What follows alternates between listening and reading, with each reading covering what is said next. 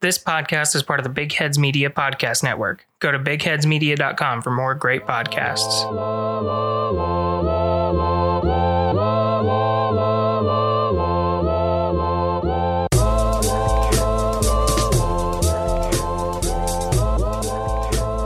Welcome, everybody, to the Skeptical Skeptics Podcast. I'm RJ Metzger, And I'm Rachel Metzger. and it is episode 61. So, just after the special last week, which I thought was fun. Um, and it's also the start of Women's History Month. So, go, you women. Yeah. All right.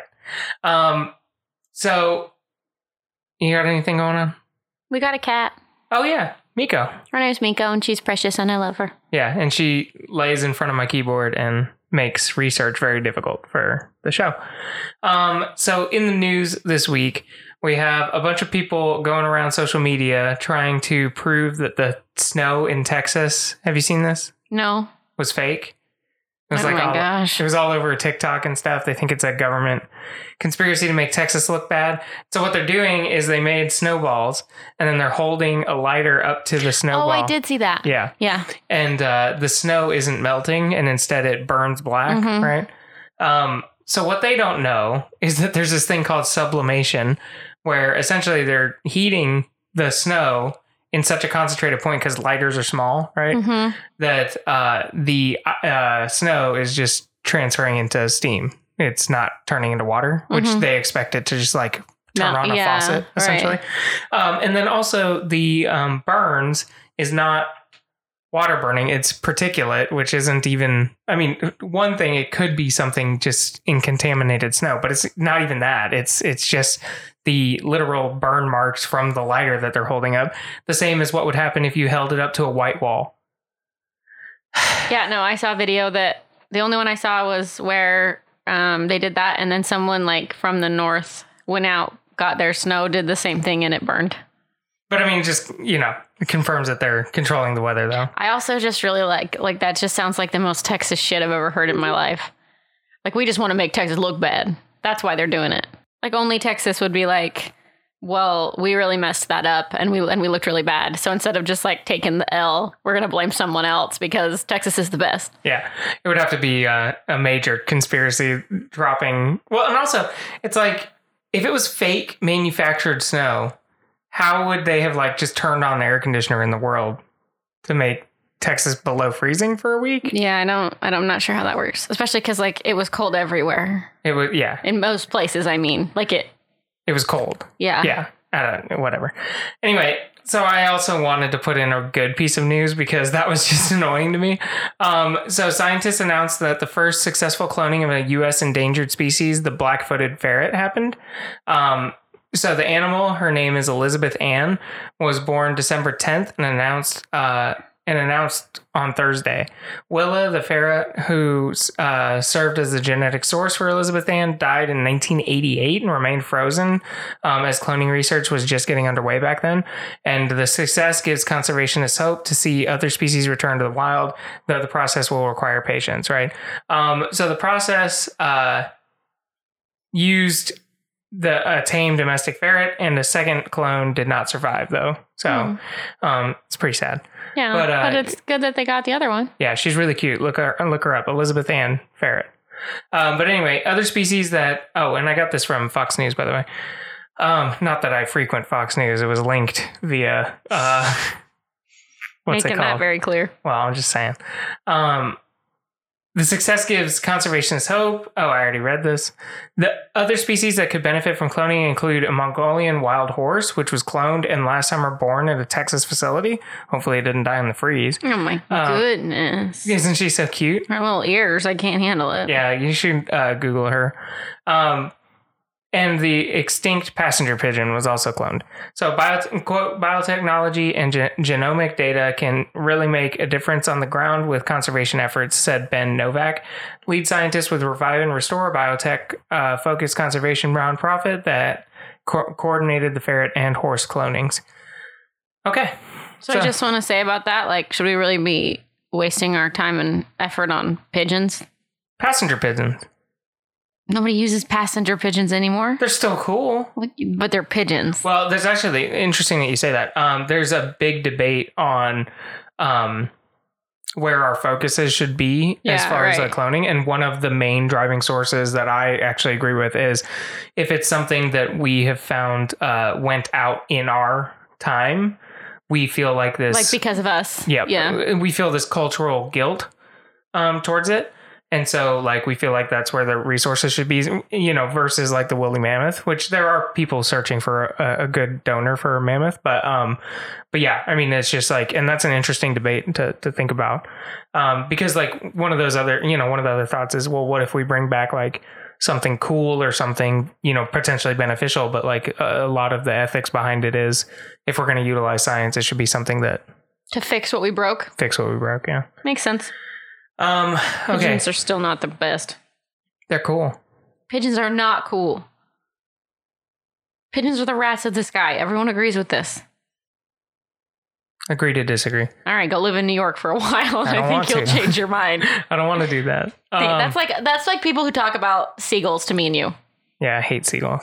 After living in Corpus Christi, you just wish all seagulls would just And then Utah. disappear. Yeah, I know. We were so excited to get away from them, and then Utah, Yeah. Um, stupid seagull. Freaking state bird. If you didn't know that, it's we shocking. didn't. Well, we did. I forgot. I guess. Okay. And when I got there, I was very angry. Um, what was I going to say? Oh, what I'm talking about. So I'm going to be talking about the a real life Jason Bourne. All right. You're up. Okay, so today I'm going to be talking about Jeff, the talking mongoose. Um, and this was actually suggested to us by uh, we got a review on Apple Podcasts. It's a five star review. Thank you. By um, the best username of all time. Excuse my juicy belches. I want to point something out real quick. Our only four star review was our first ever review. So it was a guy, uh, thanks and Gig'em, I think.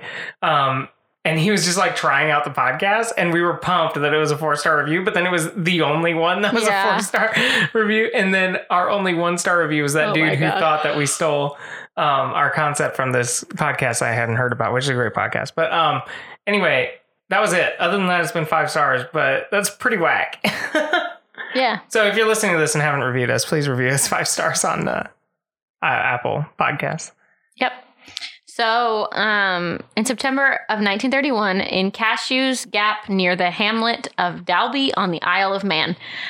Coming from America, I'm that just when I read that, I was like, that's not a place. Might as well be Narnia. That's just no, but that's not even a place. It's just a bunch of words you put Yeah. together.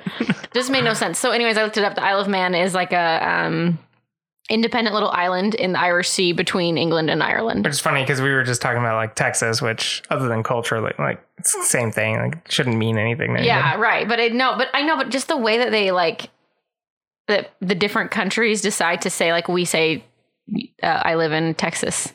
Ooh, that How would I say it? Would I say I live in Texas, the United States? I say I live in the United States? Te- how would you? How do you say that? Texas, United States.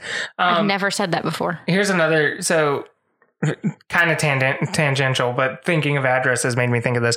If we told you stickers were coming, we sent them out during the freeze because Oh, apparently yeah. our mailman was still going. Um, and so please let us know uh, if you're in the UK. It'll probably take a little while longer. That was still only a week ago. Um, but if you're in the US, definitely please let us know if you got them or not because we don't know how that ended up. Anyway, continue. So yeah, so um, on the Isle of Man, which is like a little island, uh, in the hamlet of Dalby, in Cashen's Gap. I'm sure that means something to someone. Doesn't mean anything to me. It's just words. Anyways, um, there was a farm owned by a family called the Irvings. The family consisted of the father James, mother Margaret, and daughter Voirrey. I'm gonna go with that. Um, around this time, the family reported hearing a constant scratching, rustling, and a screeching sound behind their farmhouse wooden wall panels. They said the noises reminded them of a ferret, a baby, or a dog. Um, according to the Irvings, the creature they believed lived in the walls introduced himself as Jeff, which also means yes, he talked to them. That's like the yeah. Um, they stated Jeff was the size of a small rat with yellowish fur and a big bushy tail. Um, but I this is kind of iffy. I looked at a few different articles and I never really saw if they actually ever claimed to see him. Because according to a lot of it, he lived. He just stayed behind the walls and like talked to them through the walls. But then they also there were I don't know. But It- they described him. So, well, but also I think the whole point of that was he was describing himself. oh, Um. Anyways, that that was kind of confusing. So I tried really hard to find if they. Uh, if they thought they saw him or not, because they did, they claimed they had pictures of him, but then they also talked about how he could. Anyways, I'll get farther into it. You'll see what I'm talking about. Um, so allegedly, J- Jeff said that he was a mongoose who had been born in New Delhi in 1852. This was in 1931. Um, he communicated to them that he was a quote extra extra clever mongoose end quote and quote earthbound spirit and a ghost in the form of a mongoose end quote. This is what the family quoted him saying to them. Um, According to the family, he once told them, quote, I am a freak, I have hands and I have feet, and if you saw me, you'd faint. You'd be petrified, mummified, turned into stone, or a pillar of salt, which is why I kind of think they never saw him. so he, he's like the Cheshire Cat, but Basically, yeah. Um, so here's some of the claims that the family made about Jeff. Uh, they said that he guarded their home and informed them whenever guests were coming or uh, of the approach of an unidentified dog. If someone forgot to turn off a fire at night, Jeff would go down and stop the stove. Um, he would also wake people up if they overslept. Jeff seems very polite. Jeff seems helpful. he's like he's like um the original Smart House. yeah, he's like a butler that lives in your walls. Jeez, Like he's that's a, amazing. he's a nice dude. Um, if there were mice in the house, Jeff would scare he's a- them off. yeah. And then he would also kill them, but he made it clear he didn't like that. He would rather scare them off. But if they didn't get away fast enough, he would do it. Um, they claimed that Jeff really liked biscuits, bananas, and chocolate. And um, they had a little saucepan that they would hang from the ceiling, and that's where they would put his food. And they claimed that they would come back and it would be gone. Um, Well, it sounds like they had a mouse problem, so that that yeah, could happen. yeah, and by putting out that this is very odd, by the way, and not Oh. at all what I expected. So, Yeah, I tried to tell you that. Um, so they also said that he would regularly go to the market with them, but he would always stay on the other side of the hedges, just like chattering away the whole time. So they never got to see him, but he would just like be there talking. Um, so the story of Jeff spread all around the town and became extremely popular in t- tabloids. Obviously, this is nutso. Um, so press and journalists came to the island in hopes of catching a glimpse of the famous creature. Several people, locals and visitors alike, claimed to have heard Jeff, and two even claimed to have seen him. Um, there was never any real physical evidence of Jeff's, shockingly. The family claimed some footprints, stains on the walls, and hair, hair samples were from him. But um, when they were tested, it was all just found to be their sheepdog, which makes a lot of sense. Um, so they also took photos and claimed it was Jeff and it was their sheepdog, which, like, you said it was the size of a small rat. A sheepdog is not the size of a small rat. it's got to be like the ultimate. Okay, we're in too deep. What can we do What are we here? also going to do? yeah, I don't. Okay. Anyways, so um, in July of 1935, two paranormal investigators named Richard Lambert and Harry Price uh, visited the island to investigate the allegations. They talked about uh, the hair and the footprints. They got them tested, and that was when they were both identified as the as a dog. Um, Price also noted that when he visited the Irving's home, that so the outside of the home was um, stone. And then on the inside, it had the wood paneling, prob- obviously, probably to keep it warmer. Um, and it it featured a considerable amount of interior airspace between the wood the wood wall and the stone wall. Um, he said it quote makes the whole house one great speaking tube with walls like sounding boards. By speaking into one of the many apertures in the panels, it should be possible to convey the voice to various parts of the house. End quote. So obviously you could be hearing voices from different rooms depending on how someone's talking. Or really, it's just some weird hobo dude. Possibly. Um, Nandor Fodor. Who would who named their child Nandor when their last name is Fodor?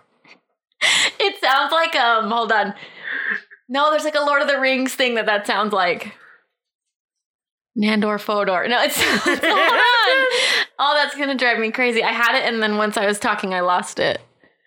Mandalorian? No, it's like something else. Anyways, it'll probably come back to me eventually. Anyways, so Nandor Fodor, uh, research officer for the International Institute of S- Cy- Silic- Research. That's what it said.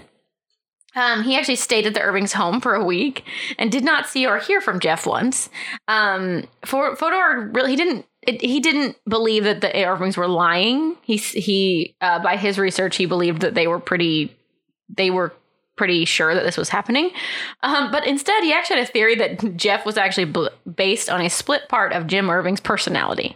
Mm. So he went into it like, is there a mongoose? He came out and was like, oh, here's a mental diagnosis, sir. so yeah, that's what they uh, that person thought. Another one um, that's a little different was um, although some psychic investigators thought that Jeff was maybe a poltergeist or a ghost, uh, skeptics, including residents of the Isle of Man, uh, believed the Irving family had conclude had colluded to perpetuate a hoax that was originated by their daughter. Um, an Isle of Man examiner reportedly reporter wrote that when he caught the girl making noises, her father tried to convince him the sound came from somewhere else.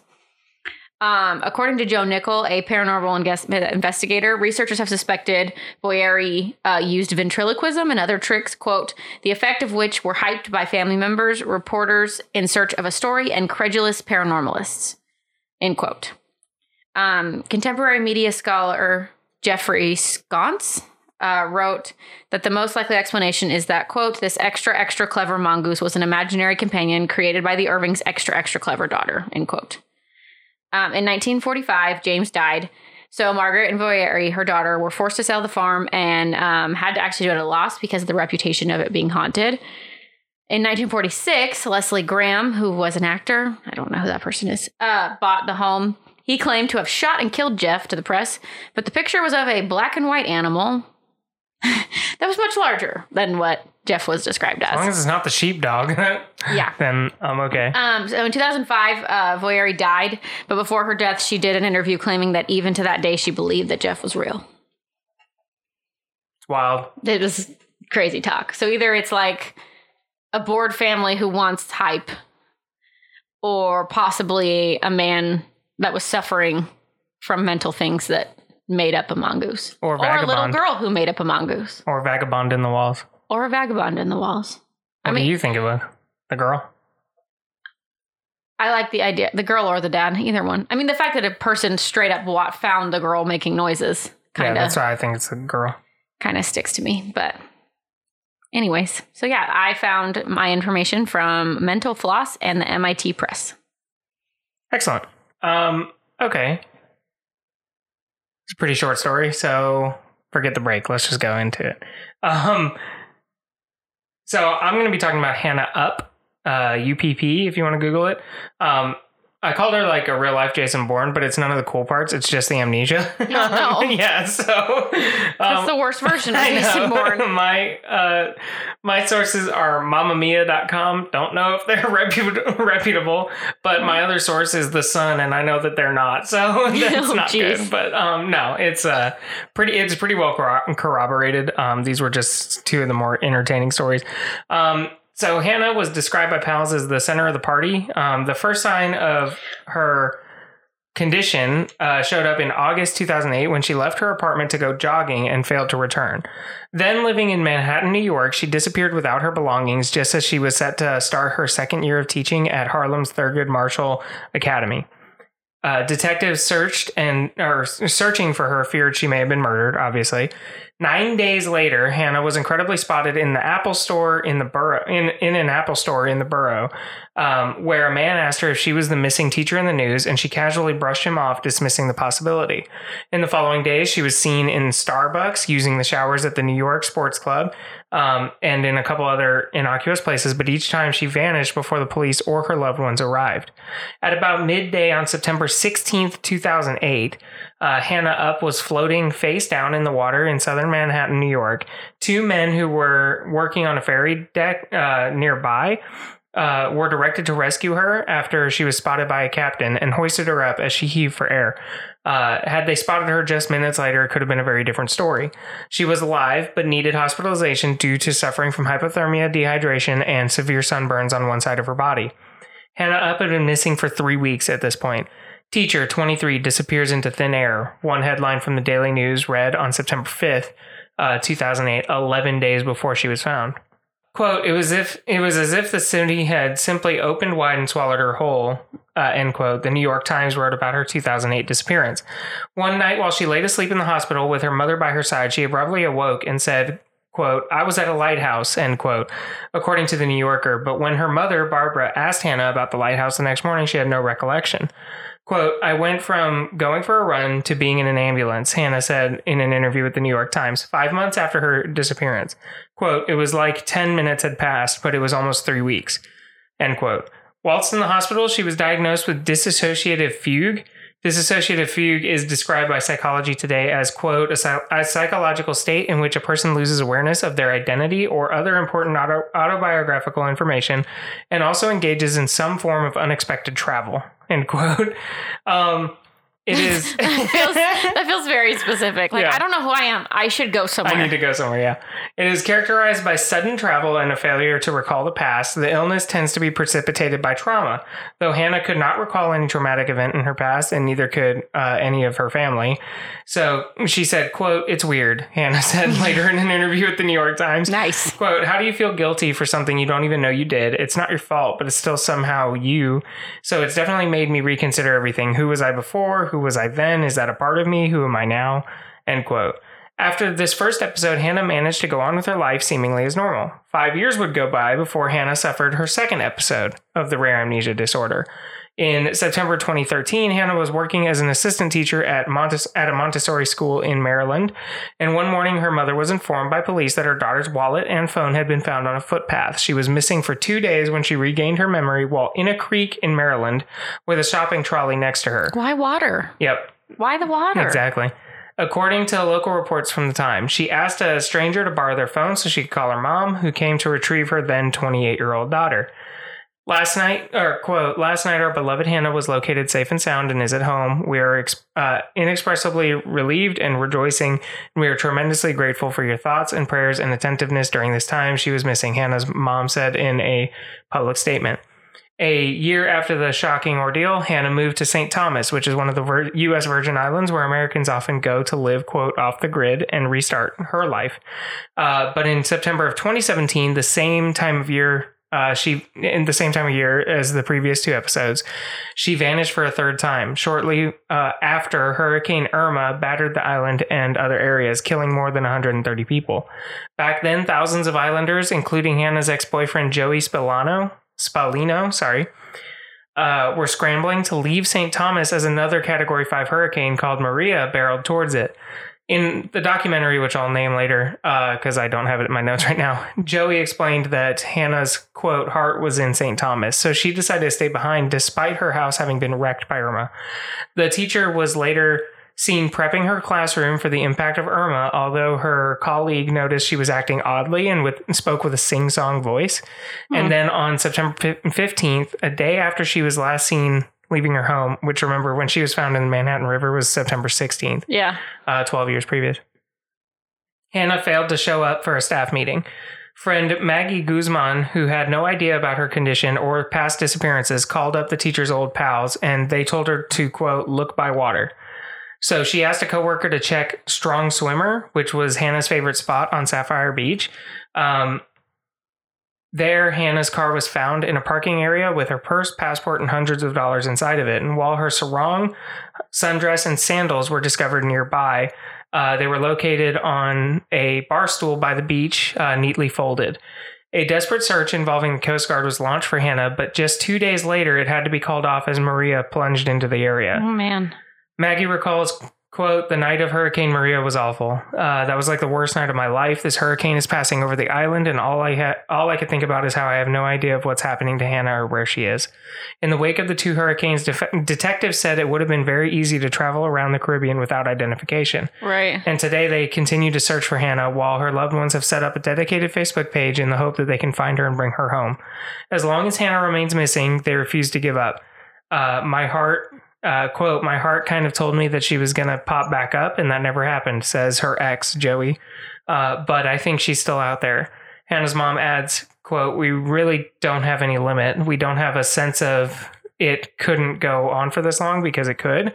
Um, that's a weird way for her to say they just don't know like when How long it will be? yeah, like if she's uh, you like so there was cl- um, clearly another personality that would take over and she could just be living as that person now yeah. Right. one of Hannah's friends, Jake Bradley, who is also an emergency medical technician, told the I- the Virgin Islands Daily News on September 26th that quote, "We've done all the physical searching that I think we can do, other than having her posters up everywhere. Uh, that's going to be the only way, hopefully, if she sees one of them, and if she's in her fugue state, it would at least get her to the point where she realizes something's wrong and she goes in to get help. That's what we're hoping for." Uh, in the year after her disappearance, a GoFundMe page was set up to continue the search for Hannah. Quote, we have no way of knowing the length of time Hannah's condition and journey may fill. The page, initiated by her mother and supported by friends and family, reads, quote, we are in this for the long haul. Today, Hannah Upp remains missing. In September of this year, it'll be three years since Hannah was last seen and 12 years since her first fugue. Her disappearance was the subject of 2019 documentary Vanished in Paradise, The Untold Story. And in their announcement of their involvement with the documentary hannah's parents wrote quote if hannah's still out there somewhere we never know what unexpected connection may lead us to a clue to locate her again. All it would take is for one person to see this program and recognize her. The circle of friends and family who miss her is still wide and strong and each link matters. We take hope from the connections that continue and all who join us in reaching out to find hannah. So um, one of the main things i find interesting about this too is uh, like after a hurricane, you know how many people are looking for people. Yeah, like right. you know, so um, like even if she was like dead and washed up somewhere, like that would be like she, her body likely would have been found. Uh huh. Um, so yeah, I mean, Hannah might just be living somewhere else randomly. Um, who, I mean, who knows? But it's just, just such an interesting thing to have to deal with. Yeah, that's. I have a new fear I never knew of before. Yeah. I mean, um, well, and then the thought that like dissociative fugue just comes from trauma. So it's not like a genetic thing that you're just like ever in the clear for. Yeah. Like you could you could do it at any Right. point. Um, so three things really interesting about that. Uh, one is the connection to water. Always Yeah, finds herself near water and- Clearly, and the waking her other personality enjoys water. Enjoys water, but then maybe that's uh, like enough to snap her out of it. Yeah. Also, I mean, it wasn't well, this time. So think about this. Yeah, that's what I was about to say. So Manhattan, hypothermia, right? Cold. Uh, the second one was Maryland, so also cold, and now warm. So Yeah. maybe someone just, if anyone, if you know anyone that looks like Hannah, get her in a cold shower and see what happens. um, but yeah, uh, and then the second thing is the um, the time of year. That's the weirdest thing, like clockwork. yeah, I wonder. Maybe it's like maybe something. Well, some people put it since it's together from with trauma, maybe that means that that's when the trauma happened. Yeah, and then some other people postulated that it might be because um, that's when she's getting ready for the school year, so she might be stressed Oh yeah, that because makes she's sense. a teacher. right?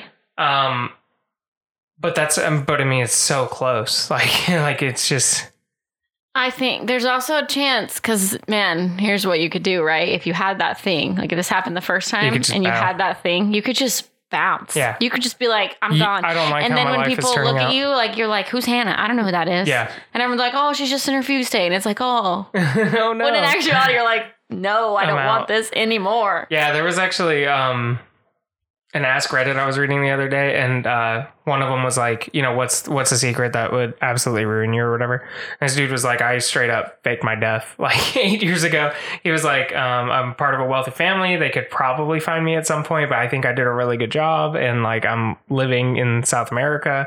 I want to know his entire story. Like, how do Yeah. you fake your own death? How do you even accomplish that? He um well, at least. he uh, staged an accident and then just like bailed last second. Uh, a boating accident. So like he- went off sailing on his own yeah. uh, and then just left his boat abandoned. So, um, Giving me ideas. I know seriously. Uh, to just one day run away and never come back again. yeah, between Hannah and this dude, we're both going to be missing here pretty soon. Uh, we're both going to enter a fugue state together. right after this episode comes out. yeah. Um, no, that'd be No, so would sad. obviously never do that. the kitty. No, I'm just kidding. Oh my gosh. um. Anyway, yeah. So I think that that's uh, interesting, and it's just such a, like I said, it's Jason Bourne with the worst parts. But I mean, just the thought that like, like like the part that she was dealing with of like, um.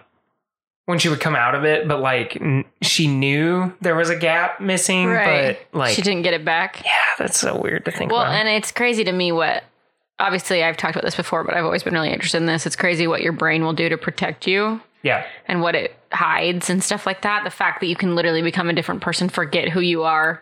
And then when you finally remember who you are, it was also such a part of trauma that you don't remember anything that happened in between that time is Yeah. crazy. Yeah, it's nuts what your brain does Your to brain protect you just- from things. Yeah. Well, and it's it's also weird to think like I mean, obviously people have said this before, it's not like it's groundbreaking, but that like we say our brain, but really that's us. And like so yeah, you know, right. like what we'll do, but Yeah, like yeah. completely not by choice. Right. Like it's not we didn't choose it's this. not a conscious choice well, it's anyway. also weird to think that like our brain has this um defense mechanism, but its defense me- defense mechanism is like, hey, it's too hard to be you, so forget that. yeah. Like that's what we choose. Yeah. Like just completely forget her. She's no good. she needs she she's sad and hurt. So let's just be someone else who doesn't have that pain.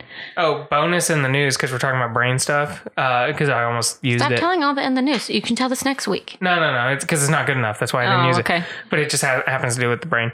Um, they uh, finally established uh, communication with lucid dreamers, like while they're lucid dreaming. Oh wow. Yeah, and um, so I was just thinking about how weird like our brains can be. Um, but they had these people like answering math questions, and like they remembered what the people were saying and stuff, like in their lucid dreaming. It's weird. Wow. Yeah. I lucid dream on accident. You did? No, I do all the time. I told you about it. Or I'll Oh. be in the middle of something and I'll be like, oh, this is a dream. Oh, but then you wake up, right? No, Oh, I'll stay in it sometimes, but I'm like, because it's something, it's normally something really bad. yeah, Like I'll watch someone die and then I'll be like, oh, that's not real. It's dream, And then I can yeah. just like walk away from it. yeah, yeah. I, It's my, um, it's my brain's way of being like, no, no, no, like, Yeah. we're okay. yeah. I used to do it on accident, and then I learned how to do it on purpose, and then it made You me really tired. sleep. Yeah, and it Yeah. made me really tired, and so then I stopped doing it.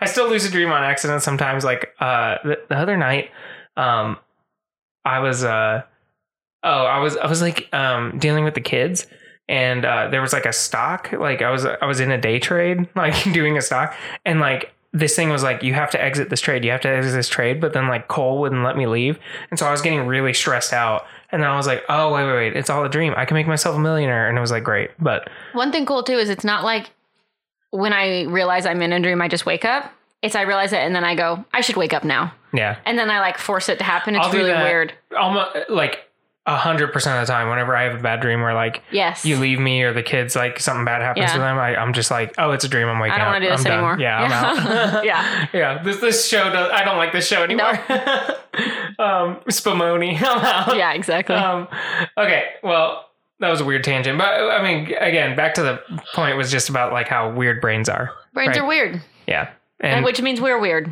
and like sleep we still don't even know why we sleep No. it is nice though i want to go to sleep so Okay. see you guys next week. We will not see them. We'll hear you'll hear us next week. All right, bye. Bye.